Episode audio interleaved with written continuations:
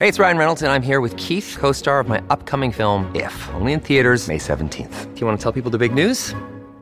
All right, I'll do it. Sign up now and you'll get unlimited for $15 a month in six months of Paramount Plus Essential Plan on us. Mintmobile.com slash switch. Upfront payment of $45 equivalent to $15 per month. Unlimited over 40 gigabytes per month. Face lower speeds. Videos at 480p. Active Mint customers by 531.24 get six months of Paramount Plus Essential Plan. Auto renews after six months. Offer ends May 31st, 2024. Separate Paramount Plus registration required. Terms and conditions apply if rated PG. Hello, everybody. This is Marshall Poe. I'm the editor of the New Books Network. NBN listeners like to read books and buy them. So we thought we'd tell you that right now, our friends at Princeton University Press are having a remarkable site wide sale. You can get 50% off books, including ebooks and audiobooks, with the code 50, F I F T Y, at checkout until May 31. You can save some real money on Princeton University Press books. I encourage you to go there and check it out.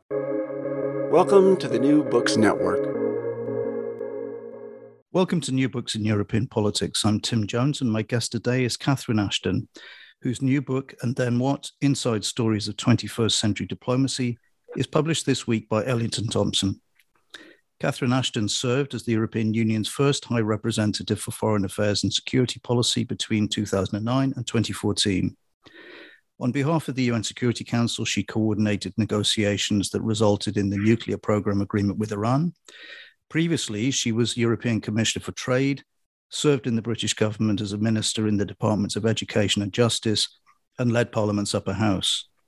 Today, she is Distinguished Fellow at the Woodrow Wilson International Center for Scholars in Washington and a Senior Advisor to Humanitarian Dialogue in Geneva. This new book is a memoir of her years as High Representative, or HRVP, when she put together the European External Action Service and at the same time dealt with war and peace in Libya and Ukraine, regime change in Egypt, and delicate negotiations between Serbia and Kosovo. She writes Success is rarely the effect of one moment, but of thousands of interlocking actions over a sustained period. And tiny details, especially in difficult negotiations, can make the difference between success and failure, even if they seem arbitrary or inconsequential. Catherine, welcome to the podcast. Thank you, Tim. Well, can we start with the why and how of this book? It's been eight years since you left Brussels. Uh, so that's the why. Why did you decide to write the book now? And on the how, you talk about in the book how, how you wrote it. You, you start with uh, description. You started with descriptions to your husband, who was a very well known former journalist. Can you tell us more about the process and, and how long it took? So, the why was a combination of two or three things, Tim. The, the first was that because of the process, which I'll talk about, I had 39 stories. I had effectively a sort of wealth of information that when I look back on it, reminded me of those events and times and gave me a level of detail that I'd forgotten. So I was interested to see what I could do with that information. And over the years, people had asked me to tell the story of what it was like to, for example, to be in Egypt during the Arab Spring, to be dealing with the Ukraine crisis as it first began, mm. to be dealing with piracy off the coast of Somalia, or indeed to just be coordinating the 28 EU member states and their foreign policies. And when I told the stories, people would often say, You should write this down. So the inevitability of the lockdown experience was that I had the time to do that and to do it properly. Mm.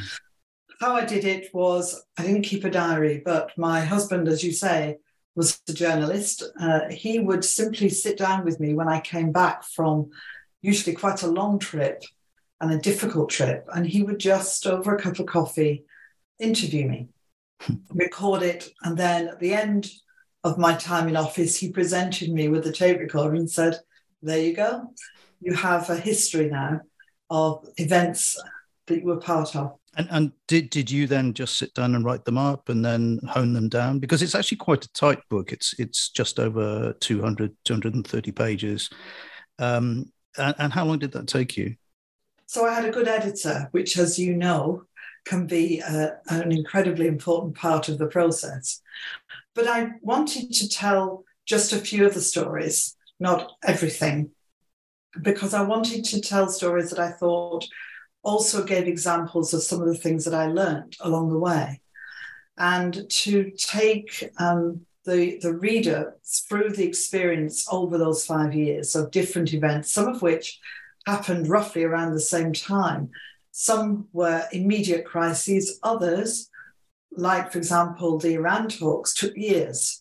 And so you've got this sense, I hope, of different experiences often going on at the same time, but in a sense, trying to tackle different elements of the job of foreign policy. Mm-hmm. Well, uh, because I'm a bit of a process nerd, I'll, I'll begin with a couple of process questions. Um, you, the, the first chapter covers your nominations, first as Trade Commissioner, then as HRVP. And I'd, I'd actually forgotten how last minute they seemed, even from the outside, but it's fascinating to read from the inside. C- can you talk us through that, that really, almost, almost like an ambush for you? yeah it didn't feel like an ambush it was more that you know if you if you have a life where politics is part of it there is a degree to which you agree to serve and you serve in the capacity that you're asked to serve and it's not an, a, a, kind of negotiation in that sense mm. i know for some people in politics it is a negotiation they have the power to negotiate if you like but for me it, it was much more about decisions being taken that I was the right person or the right fit at that moment. And not being sure that was true, but being um, certain that I-, I wanted to be in public service, and this was the opportunity being presented.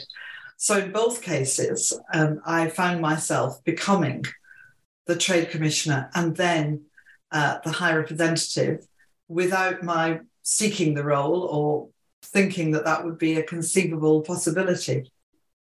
And when you first went to Brussels, you, you describe how you took um, James Morrison from the Foreign Office with you. How, how, much time did you have to put a whole team together and, and even, even just to read in on the subjects and, and, and really get to know the dossiers? Well, in the book, there's a couple of sort of strange coincidences that happen. One is that I was in Brussels just before I became Trade Commissioner.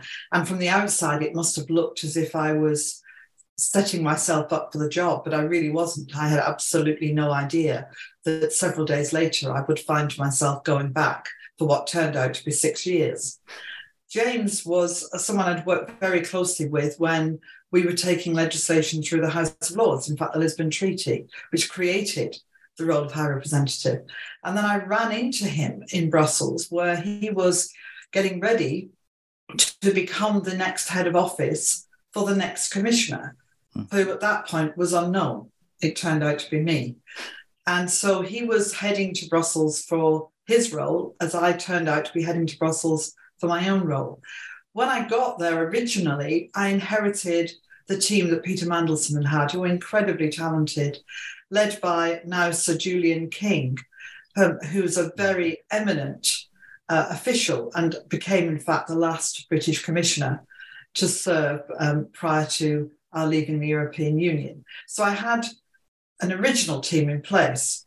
The big challenge came a year later when we were to set up the new External Action Service because this was a combination of bringing together officials from the different parts of the European Union, the different institutions, in the creation of a sort of quasi institution for the first time in 50 years that literally meant moving people from, I think it was 12 buildings into one, and then adding into that member states diplomats who were going to help form the basis of the External Action Service along with their colleagues from the institutions. That was a much bigger and, and very challenging job. Well, and you describe in the book that when you got the job, um, you lay awake at night and you felt no exhilaration and you said you were more aware than any, anyone that you had few obvious credentials and lukewarm support. It, funnily enough, I mean, in retrospect, even skeptics admit how effective you were, especially in the Serbian, Kosovan, and the Iranian uh, negotiations. Even at the time, did part of you suspect you had it in you, maybe from your role in in brokering the the Lisbon Treaty negotiations? I remember talking to someone in Brussels and saying, you know, I'm really not sure I can do this. And they, someone who knew me, and they said, well, you know, break it down, the first thing is about creating an organization. And I've always been involved in organizations. I've chaired lots of voluntary organizations. I've been involved in regenerating others. And so the creation of a new organization, particularly, by the way, with James, who carried a huge amount of the burden of that particular part of the job, um, was, a, was something that I could see how to do that. The other part of it was about the skill set, which I'd used in the past, getting agreement between 28 member states, between the commissioners, and of course the European Parliament was going to require lots of negotiations, really, uh, working out the, the art of the possible and all that. And having worked in Parliament in the House of Lords, where I never had more than 22% of the vote, and therefore everything was a negotiation or trying to work out the possibilities. And then before that, working in the health service, where we were merging hospitals and changing the way the health service operated as I was chair of a health authority, and so on. There were bits of my uh, role that I could see I could do.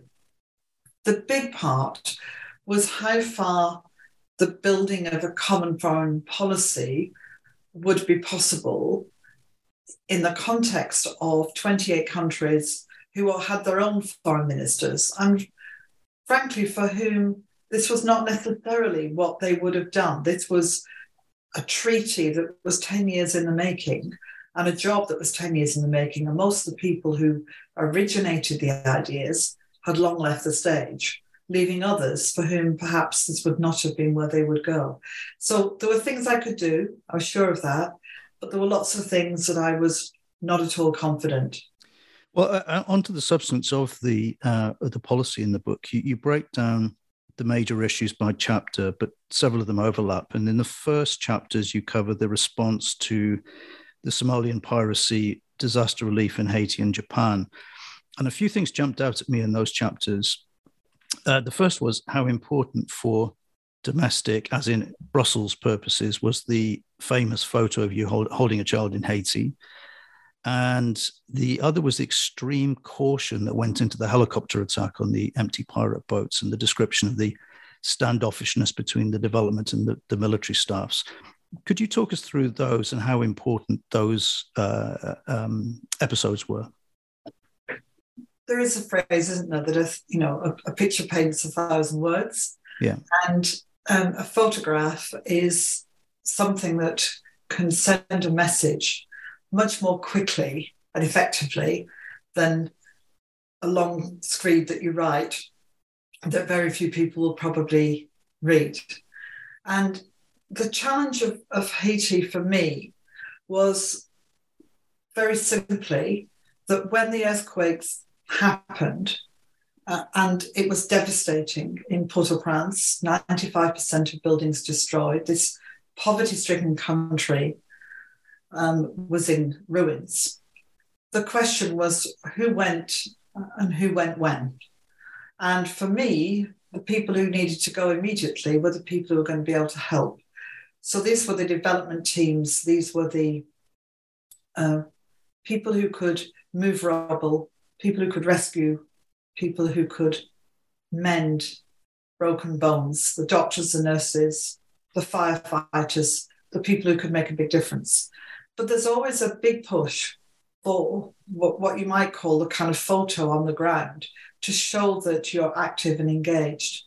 And that was a really challenging first lesson for me because I took what the UN asked, which was please don't come. They said, come when you can do something. And what my job was going to be was going to be about the longer term. We sent as much support and help as we could. And I actually went, I think it was three and a half, four weeks later. But there was a lot of criticism that I hadn't gone immediately, and a lot of thanks from the organizations when I got there that I hadn't gone immediately. And the photograph is of a little boy who's hugging me, and we're sitting in a tent in Port au Prince. He's there with his family, and I've taken with me lots of toys and games for the children because everyone knows that in a disaster, the things that children need are things that are just going to entertain them or give them a little bit of comfort Mm. of some kind. And he's hugging me, and I'm looking down at him. And it became the kind of defining photograph.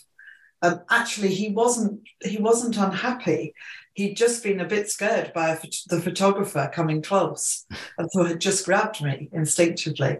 And I often show people the photograph afterwards where he's smiling to show that we we weren't capturing a moment where a child was in distress, which I probably wouldn't have wanted to capture on film.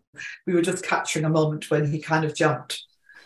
But it was an important photograph because it was me in the middle of this crisis with a child. And I suppose it, for many people, showed what this was all about that Europe was there, I was there, and that we were trying to help. In the context of, of, of that, the relationship between the military staff and the staff who dealt with emergencies was an interesting one. You see, for a lot of emergency staff, the people who go in immediately, there is a crisis. They need to be seen to be impartial. The last thing they can afford is to be connected to anything, especially anything military. So in Brussels, on two sides of the street, you had grown up a very, very good immediate response crisis team, brilliant at what they did. And across the road, we had military representatives who had the capacity to mobilize military equipment. But of course, they didn't naturally work together for the reasons I've given. And so bringing them together was important in the context, particularly of the earthquake, because what the military had were hospital ships, heavy moving equipment, the roads were impassable. They were able to helicopter people off Haiti and look after them on ships that were specifically designed. They had operating theatres, they had medical staff, they had dentists, they had psychiatrists, they had everybody that was needed.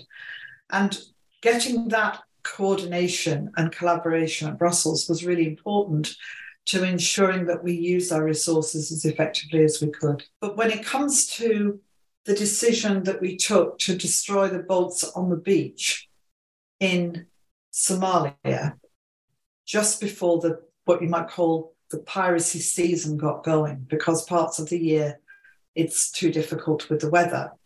But there is very definitely a season when particularly young men would set off on in small boats to try and take one of the trade ships, one of the ships that was in the area. And we decided to try and destroy those so they would be unseaworthy. And it was a difficult decision because we had to be as sure as we possibly could be that there was nobody going to be injured or worse in doing that. But one of the things about European operations is all nations must agree, even if they don't all participate in it. If it's an EU operation, it is unanimously agreed operation by all the countries concerned. And for some, this was changing the rules of engagement, which was defensive. It was about prevention of piracy at sea. It was about trying to support ships in trouble, but it wasn't about taking an, a deliberate act of aggression, if you like, uh, to destroy the boats. And so that was quite a move, quite a complicated maneuver, dealt with brilliantly by the military, who explained to them precisely what would happen. But in the context of countries who have very different views and stances when it comes to military operations. So it took a while to do. It was successful and it did make a big difference. Do you think that?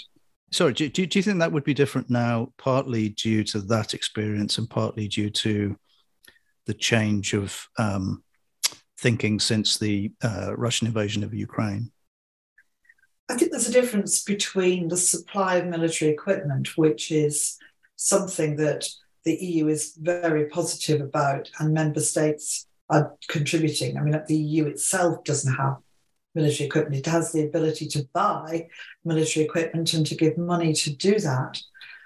But essentially, that is different to actually doing something yourselves, i.e., to uh, take out the boats on the beach. I think it would be a, a different discussion. But I'm not entirely convinced it would be any easier because for nations to make that decision in that context is very different. You know, for NATO to do it, countries who join NATO join a military alliance and are absolutely certain about what it is they're doing and why they are there. For the European Union, it's different. The position of Ireland, for example, is very different to the position of, say, Poland. They would all be in agreement about the Ukraine war and the importance of supporting Ukraine, but the methods they might choose to do it could be different. Yeah. Well, moving on to the chapter on Egypt, uh, the fall of Morsi and the emergence of El Sisi. Uh, this is a real page turner, especially your description of being taken to see the deposed president. Could you could you take us through that episode and what led to it? So people remember, I think, something we called the Arab Spring, which was begun in Tunisia when a young vegetable and fruit seller was unable to set up his stall and sell his goods, being harassed by the local police who wanted money, wanted a permit that didn't exist. And he eventually set fire to himself and over two terrible weeks, tragically, gradually died. And it created the beginnings of a really strong reaction, not just in Tunisia, but something that spread across parts of the Middle East, of the Arab world, and that at that point it was difficult to see where it would end or how it would end. And in Egypt, it was especially a strong, determined opportunity, as people saw it, to remove the president Mubarak and to create what many people thought would happen, which was a strong democracy, a, a democracy that would see, for the first time in Egypt's history, elected presidents who actually left office while they were still able to walk and move around. In other words, this was no longer going to be jobs for life. And I cover this in the book, but the the result of the first elections was the elections of Mohamed Morsi, who was um, a representative of the Muslim Brotherhood, created a government. It became extremely unpopular. It was regarded as authoritarian. It was regarded as failing to provide what the people had wanted. And eventually he was removed by a coalition that spanned from the Christians on the one hand to the Grand Imam on the other to the uh, key political organizations and, of course, to the military. And he was removed physically from office and the creation of a sort of coalition was put in place. It was very challenging, but I recall very vividly being in Egypt just before this happened and being extremely alarmed that Egypt could collapse into some kind of sort of civil war, that there was you know 20 million signatures on a petition demanding that at least President Morsi do something, even if he didn't actually leave. And it was clear that they were not going to take any action that was going to support what people wanted. In the course of this, then, he has disappeared, and, and I've gone back to Egypt. And for the EU, it was important that we knew what had happened to him, because in a way, one could argue very strongly that being elected is not a sufficient event of itself. It's what you do when you're elected. And if you completely fail and you're unprepared to move aside, then if all the forces of, across the spectrum uh, support a change, is that, and this is what the chapter talks about really, is that a coup or not a coup? But it was important to know what had happened to him. And so, uh, in the course of one of my visits, uh, the now President El Sisi, then who was the defense minister, said that he would arrange for me to go and see him. And the story tells of what it was like to set off in a helicopter in the nighttime with one person, Christian, my my uh, colleague with me, we weren't allowed to take anything bags, phones, nothing. We just went in the clothes we stood in and going off into the night, and then to be driven out to find him, and then to come back and, and tell everyone we'd seen him. And this is the first time that I've written or said very much about what actually it was like to do that. Um, uh, I sort of, I was perfectly safe. I never worried about that.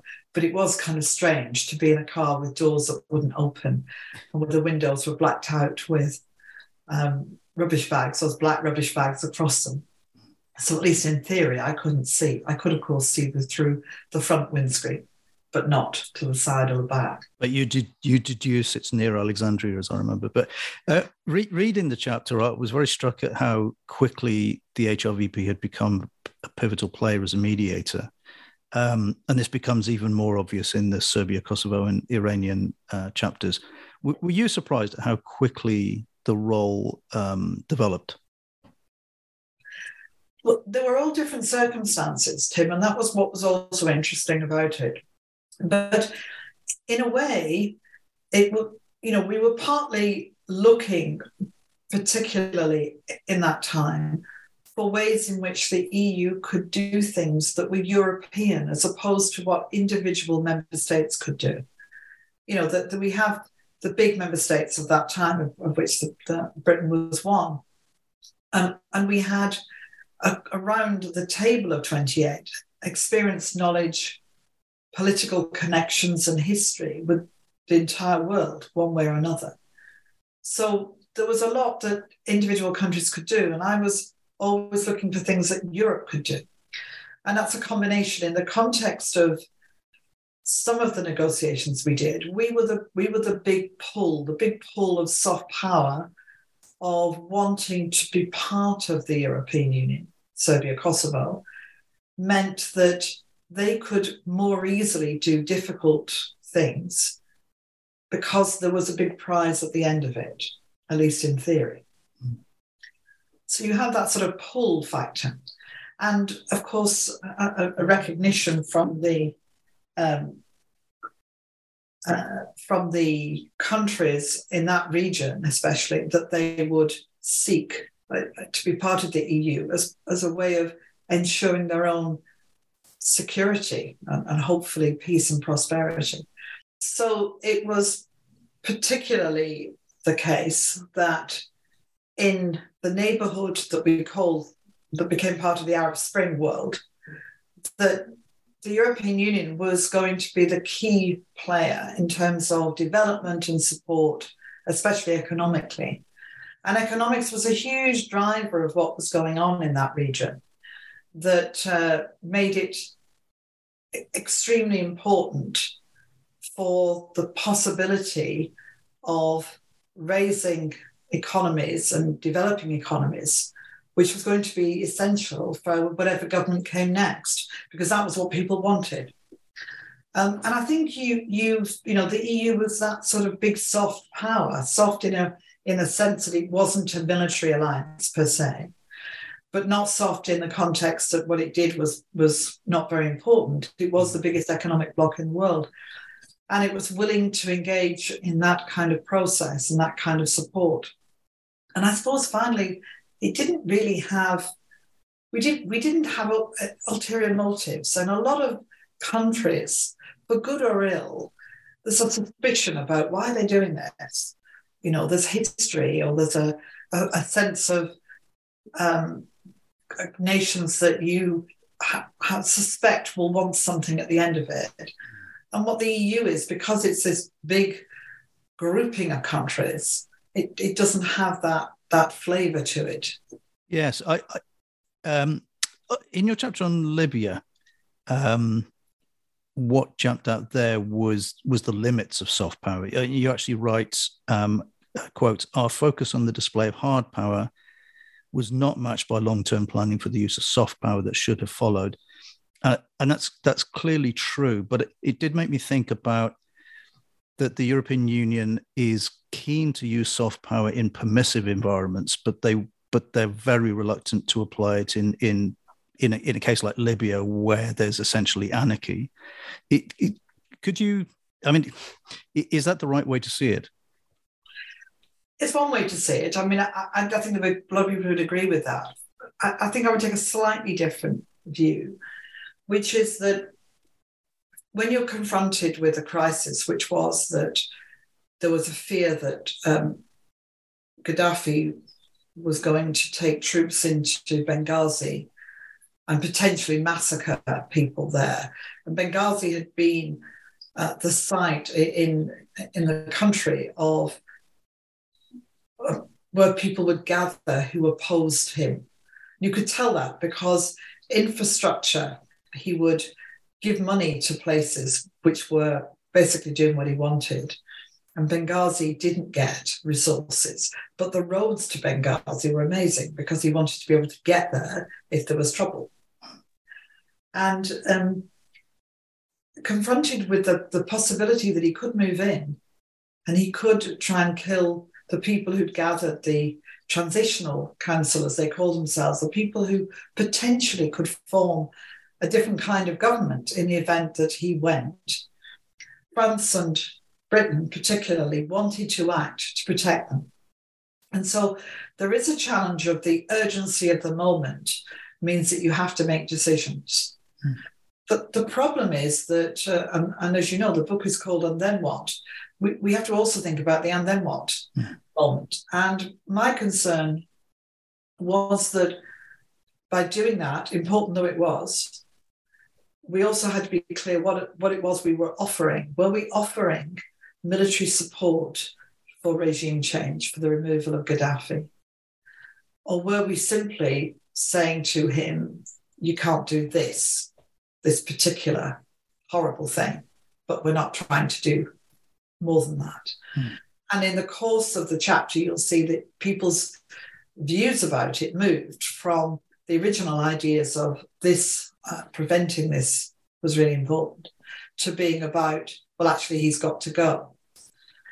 And, and in doing that, that gave heart to the people in Libya that there was going to be significant support from uh, the West, if we call it that, not just the West, but from other countries in the region to be able to help them. And there was quite a lot of that. But the other bit of the and then what is, well, what happens after that case? What, what happens next? You know, how does this country move from being a repressed dictatorship to being a, a, a nice liberal democracy? It, it, it's taken some of us hundreds of years to get there. How are we going to help them get there? And there were some very basic issues that were difficult to address. For example, the borders were porous, people were just coming across. A country that had never been allowed by Gaddafi to hold guns beyond the military was awash with them. They were everywhere. You know, you'd walk into a street and people would be firing guns everywhere. Uh, it was very dangerous, not least, but it was just everywhere.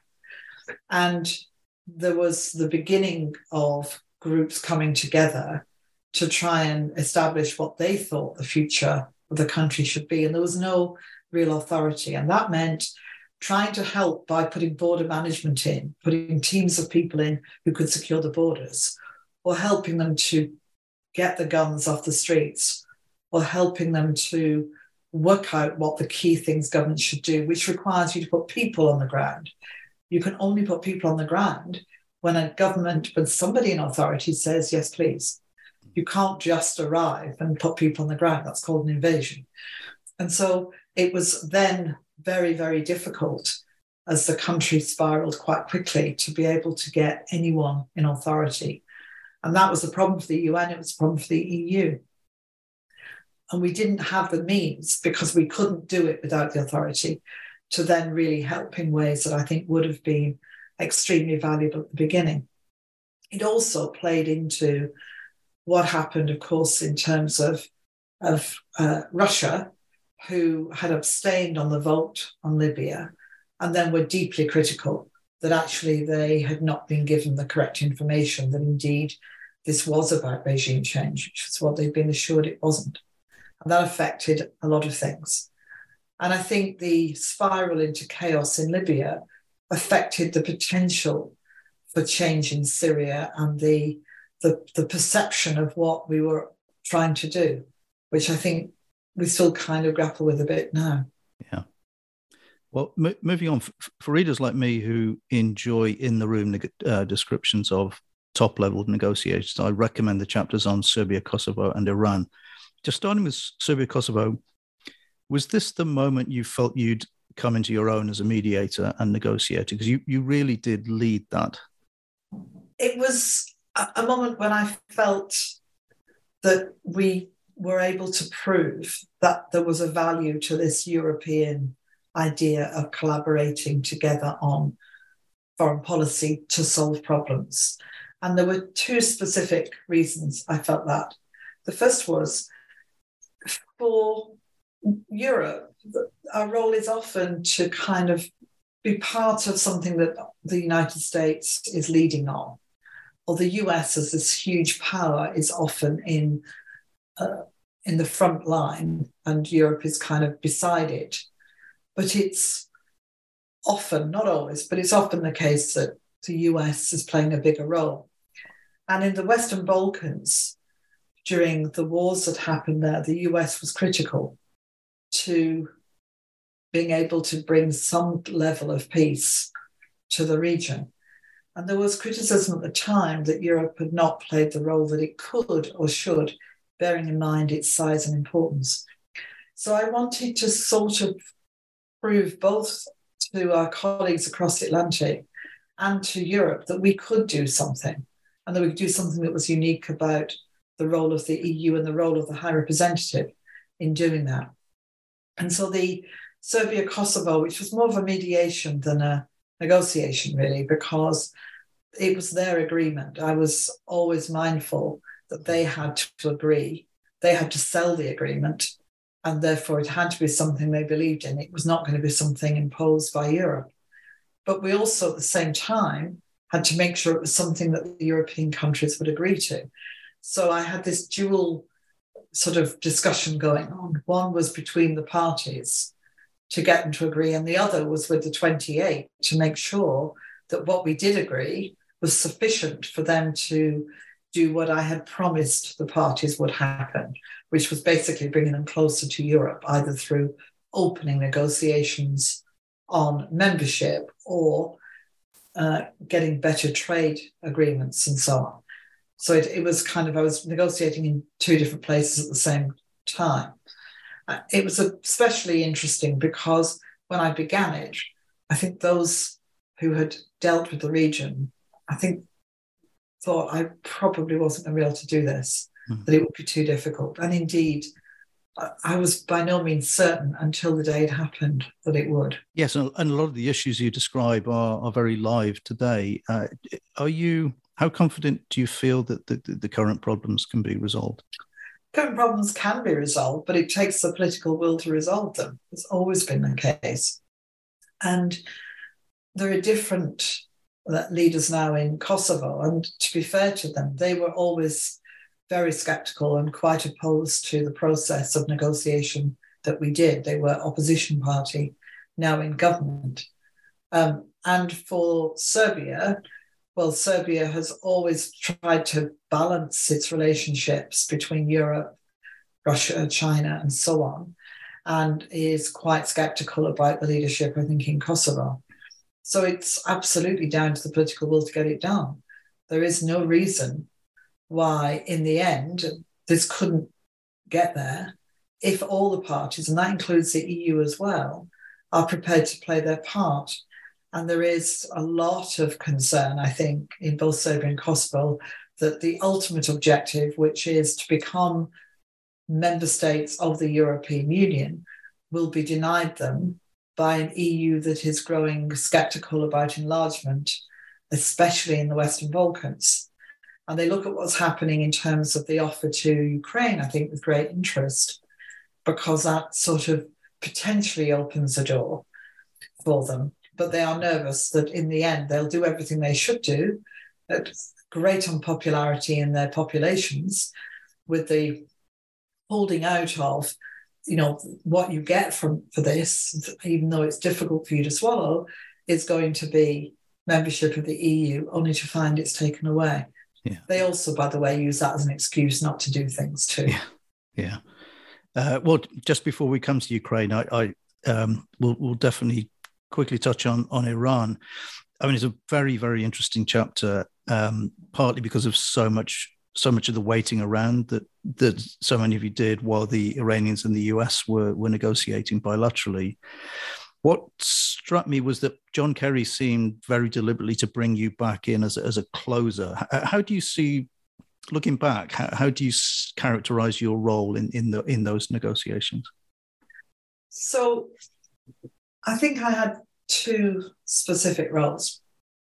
The first was to chair all of the meetings between the six countries and with a very dedicated team uh, led by Helga Schmid for the main part of my time in office, who's now running the OSCE in Vienna, mm. to get them all to a common position that would hold. It's worth thinking that, or remembering really, that of the six countries, what each wanted as proof that Iran's nuclear program was um, peaceful was different. So, what China and Russia were prepared to accept and what France and the US were prepared to accept were quite different. And if you like, on the sort of spectrum, the Americans needed the most, followed by the French, followed by the, the Brits, and then Germany. Um, and the Russians and Chinese would probably have settled for less uh, in that context. Um, but we needed a position that everybody agreed that it was never a done deal until we had what everyone needed. Um, and that was a process that we kind of brokered uh, and worked on. Now, they all talked to each other, and there was a lot of bilateral, trilateral, lots of discussions going on. But fundamentally, I saw that as a, an important part of what we did was to keep that process in play and make sure that we regularly brought people together to check and confirm and add to make sure that we had a solid position that nobody was going to kind of renege on. And that stuck all the way through, even through our relations with Russia deteriorating dramatically in the Ukraine crisis. The other was to be the person who chaired the meetings with the Iranians directly and to spend time later on, especially talking bilaterally with the Iranian team on behalf of the others. Um, and that was partly about their growing confidence that, that I would represent them effectively. But also, when, when we brought the American discussions formally back into the negotiations, it was important to both sides that this was not just a bilateral deal and was not seen to be a bilateral deal because it wasn't. I never underestimate the importance of the American team. They were amazing. Uh, and it was right that they were talking with the Iranians very quietly because everybody else was able to talk with them openly. Mm. So this was important. But it was also crucial to them. And I think to the Iranians and to all of us that we brought it all back together at the end. And so for me, my job was a bit of glue in cementing all of these relationships together and then doing some of the work such that we got to a point where we got as much as was possible, except for the bits that only the Americans could do, because only the Americans could discuss their own sanctions, could mm. make decisions and could report those back to Washington and be in touch with Washington. And so the very final bits of the interim agreement were down to this extraordinary group who did a fantastic job, but did it on behalf of everyone at that point. Finally, Ukraine. Uh, what jumped out here was Lukashenko's duplicity, always playing both sides between the EU and, and Russia, but also your description of the deep anger and sense of betrayal felt by Putin and Lavrov towards what they considered to be Western Western Ukrainians. L- looking back a year now, did you, as things were building up uh, on the border, did were you one of the people who thought that that there could be a full scale invasion based on your experience?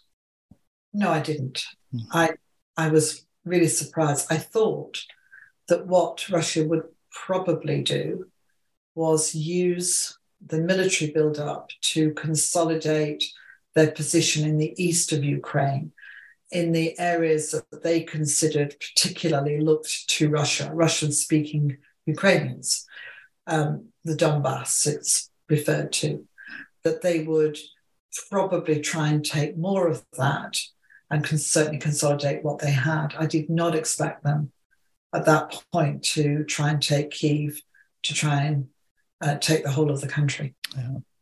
Okay, well, as usual, since this is a podcast about books, I've asked my guests to recommend two, uh, one broadly in their field and one personal choice. So, Catherine, what have you chosen? So, I um, wanted to choose a book that I think is so important for anyone who's interested in, in uh, foreign policy. And it's an, an older book. It's called The Essence of Decision. And it's by Graham Allison, who's a professor at Harvard. And the great thing about it is it's a book that takes the events um, of the Cuban Missile Crisis from an American perspective and describes the th- three models of decision making that you could apply to what was going on. And I love it because, back to your point, Tim, about process, and I know you like process too. This is the ultimate process book because you see how things can happen. It's is it just about people who are in the room where it happens, the kind of classic Hamilton mm. idea that it's just who can negotiate what? Is it about all of the organizational underpinning, these bureaucracies that, that really create the uh, the tensions and, and the potential for things to go well or go badly? Or is it just put two leaders in a room at the classic summit and they will do the deal? And there's lots of, I, I mean, there's lots more in it than that. But it's a great book. So if you're interested in foreign policy, you've not read it, I recommend it just to get that sense of the process. And you have a second book? I do. So um, it's still a bit foreign policy, but it's a novel, which is Ken Follett's book, Never. And what I like about what Ken has written in it is that he takes this idea that things can happen almost by accident, that you can have a build-up of different things happening in different parts of the world that seem to be disconnected, but finally connect in catastrophic ways. And my experience in foreign policy is, is that unless we really start tackling some of these crises before they become crises, the bubbling up of problems and issues that exist all over the world, you can see how quickly these could spring up and sort of join together to create a crisis. It's a great read, it's a great yarn, and I really recommend it. Well, thank you. Uh, neither of those have been chosen before, so thank you for that. Um, today, I've been talking to Catherine Ashton about And Then What, published this week by Elliott and Thompson. Thank you very much for coming on, Catherine. Thank you, Tim.